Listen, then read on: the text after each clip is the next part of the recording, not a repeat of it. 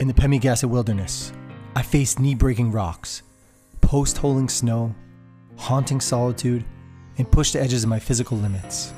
My legs cramped, my feet filled with blisters, and I had 17 miles left on this 33 mile loop. Life is not linear. It's a magnificent dance that invites us to be more than we can imagine. But that doesn't mean growing is easy. I'm George Kalantzis, and welcome to Tough Transitions. In this podcast, I'll share stories from my own life and the stories of others so you can fully accept yourself and rewrite the way you see the world. To stop holding yourself back from your best self and your extreme power. This is your path. Your life is unfolding exactly the way it was intended. Learn how to connect your heart, listen to your voice, and free yourself from limitations and expectations so you can claim your true, unlimited potential. Back with another Friday Flow, and today I'm sharing with you an adventure of a lifetime and how an ancient Japanese ritual gave me a massive breakthrough in life.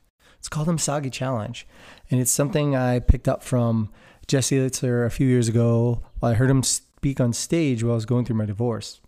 And last weekend I did a Pemi loop, and it's in a crazy loop. It's arguably one of the white's most strenuous and beautiful hikes.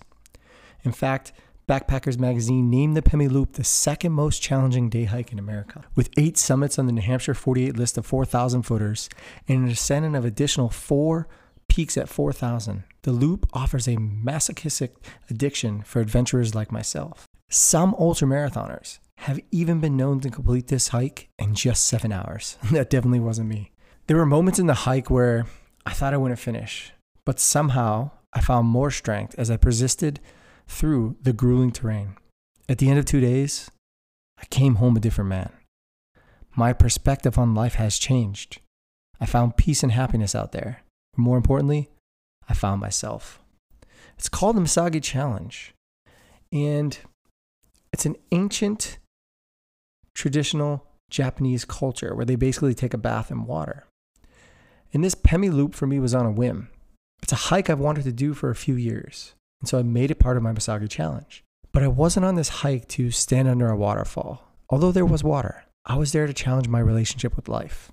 At a conference a few years ago, Jesse Itzler said, Find one thing that scares you and put it on your calendar and go out and do it every year. Basically, he took the Japanese tradition and turned it into a concept that allows us to see our potential is a lot greater than we give ourselves credit for. Most of us are limited by our minds and our environment, and a Misogi gives us a closer look at our true potential. But to tap into that potential, you have to do the unthinkable. T.S. Eliot said, Only those who will risk going too far can possibly find out how far one can go. As a Marine, I've been fascinated by challenges like this over the last few years. I've done some epic shit in my life, but something about this knee buckling miles in terrain with no training I mean, absolutely no training. I had no training for this hike besides just going to the gym and doing a few runs. And a 10,000 foot elevation gain, it drew me in. It was calling me. And so to understand Misogi and really how it applied to my life, I knew I had to do something like this extreme. So I packed up my back, 30 pounds of food, water, and outdoor essentials, and found myself hiking above the Franconia Ridgeline all alone. I powered through the first 3,100 feet of melting snow in pretty good terrain in what looked like a scene from Lord of the Rings. It was epic. After reaching my second summit in just four hours, I took some downtime to appreciate what I had done. In fact, I took a little nap.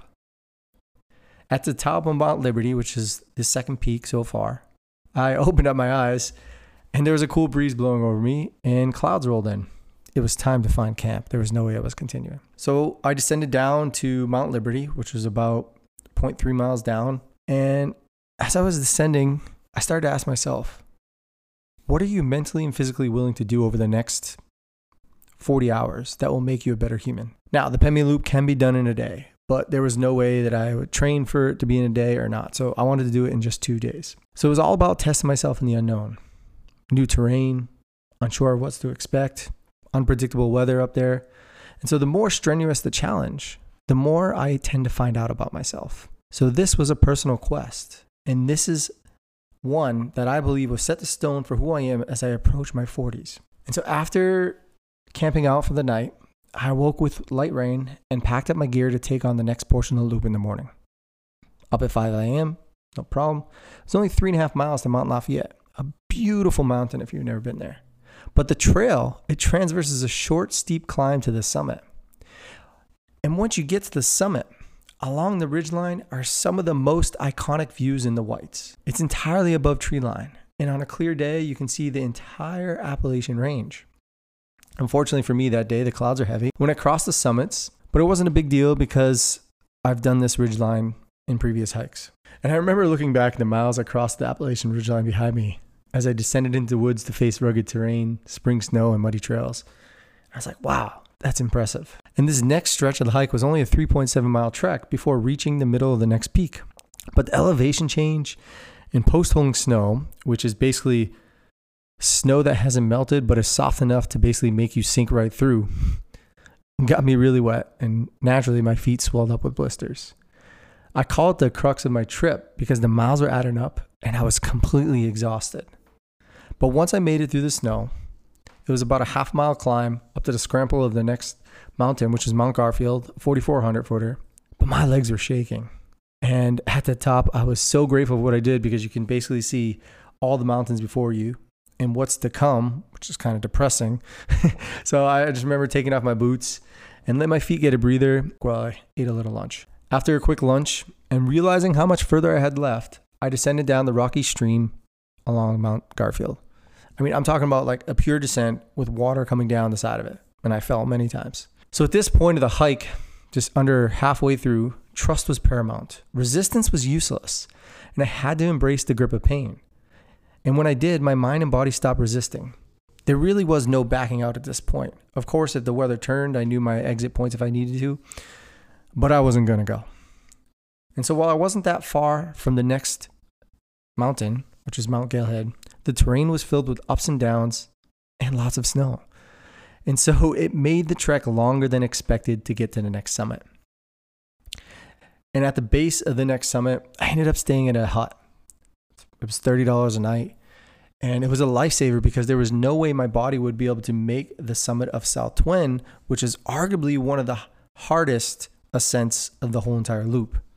Yeah, I get it. Excuses were not valid. But if I wanted to finish the, the hike safely, rest was needed. And so this is where I learned how that resistance strengthens you when you push through challenges, really, right? So the following day, I was up at 4 a.m. to hit the remainder of the loop.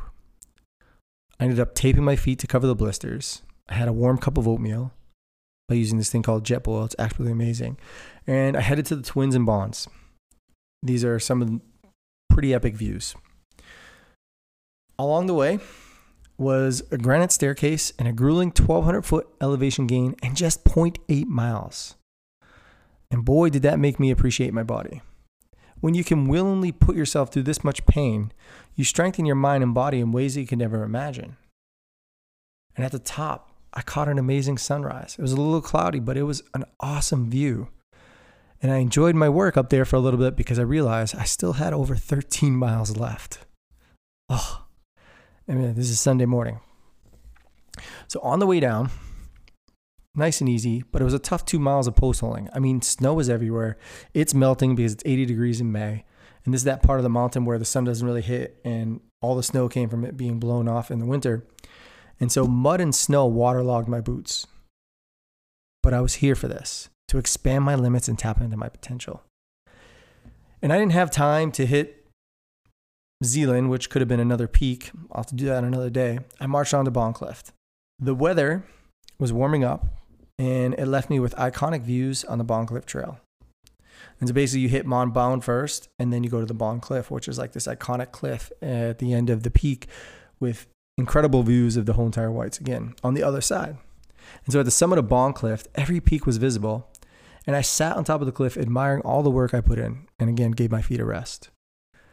From this 4,265 foot summit, then the trail descended into a steep rock scramble before heading home. And so I remember sitting there with the most challenging part of the loop behind me.